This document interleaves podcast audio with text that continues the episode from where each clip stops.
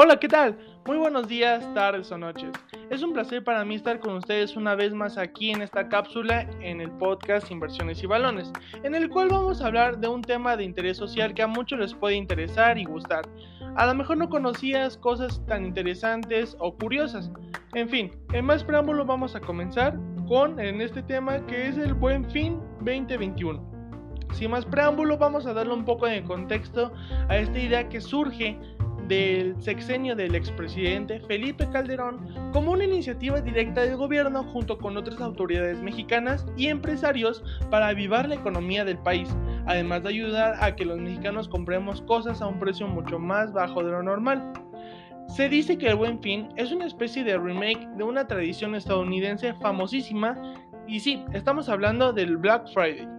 Y pues sí, de ahí surgió esta idea, aunque bueno, debemos mencionar que hay varias diferencias entre ambas tradiciones.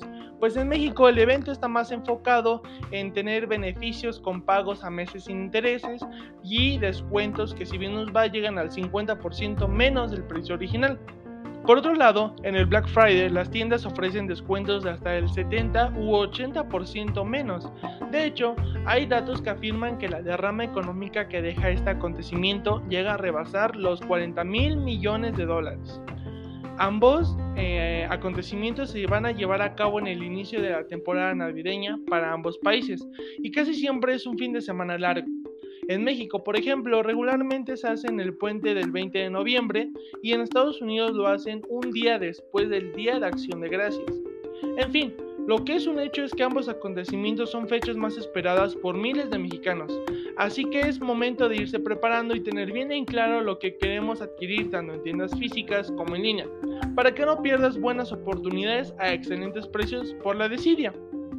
Y como lo vimos, este fin de semana pasado se lleva a cabo la onceava edición del Buen Fin. Y como cada año los mexicanos se volcaron a las tiendas para aprovechar las ofertas ofrecidas.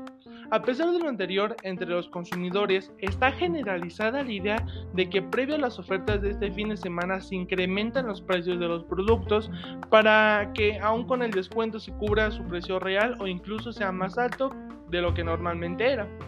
Hemos escuchado a nuestros tríos, abuelos, papás, incluso que dicen que el buen fin es pura estafa, solo suben precios este, meses antes para que en, este, en la llegada del buen fin pues queden a su precio original.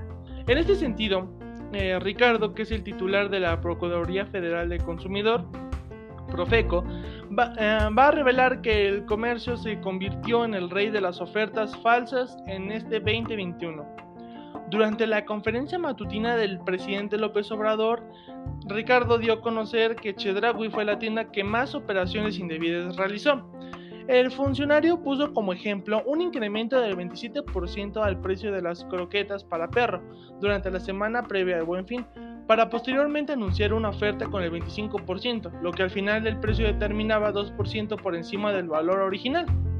Estas son algunas de las quejas que que tiene algunos este, tiendas departamentales, como ya te lo acabo de decir, y hay más tiendas con este tipo de, de quejas que aún no respetaban precios, eh, realmente el descuento eh, que tenían era falso, en fin.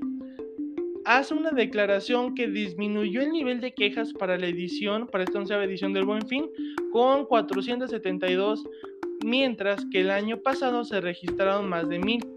Esto quiere decir que pues hubo este, menos estafas, por así decirlo, y se pudo pues disfrutar un buen fin más justo.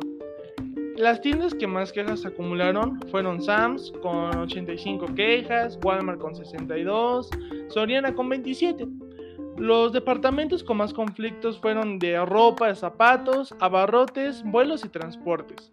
A pesar de esto, el 89.7% de las quejas se resolvieron a favor del consumidor mediante la conciliación realizada por la Profeco.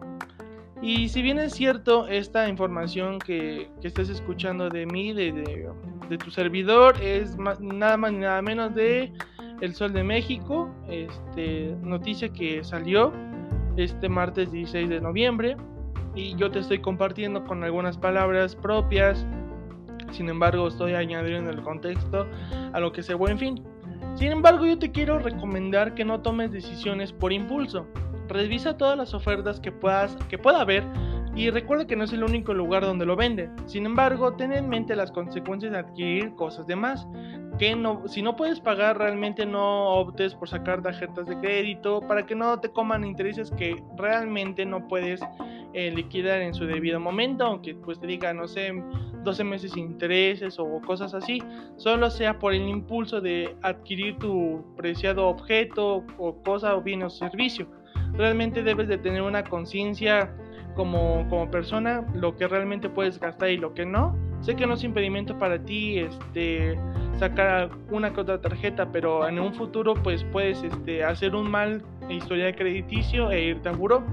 Y todas estas recomendaciones quiero que te sirvan para un futuro y que tú estés seguro de tus compras, hagas compras inteligentes y realmente aproveches esta información que es muy valiosa y espero que uses en un futuro. Me encantó estar contigo en este episodio tan interesante y pues sí, tan llamativo, que a mí también me gusta Buen Fin, no se los voy a negar, adquirí una que otra cosa por ahí. Sin embargo, tienes que tener en claro todos estos advertencias y consejos. Yo espero verte en, muy pronto en esta edición. Recuerda que estamos en Spotify, Apple y Google Podcast. Entonces no olvides de darle like, eh, suscribirte, seguirme. En TikTok también ya estamos haciendo varios TikToks.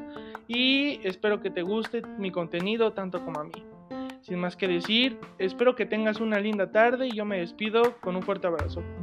Su servidor Oscar II y a sus órdenes.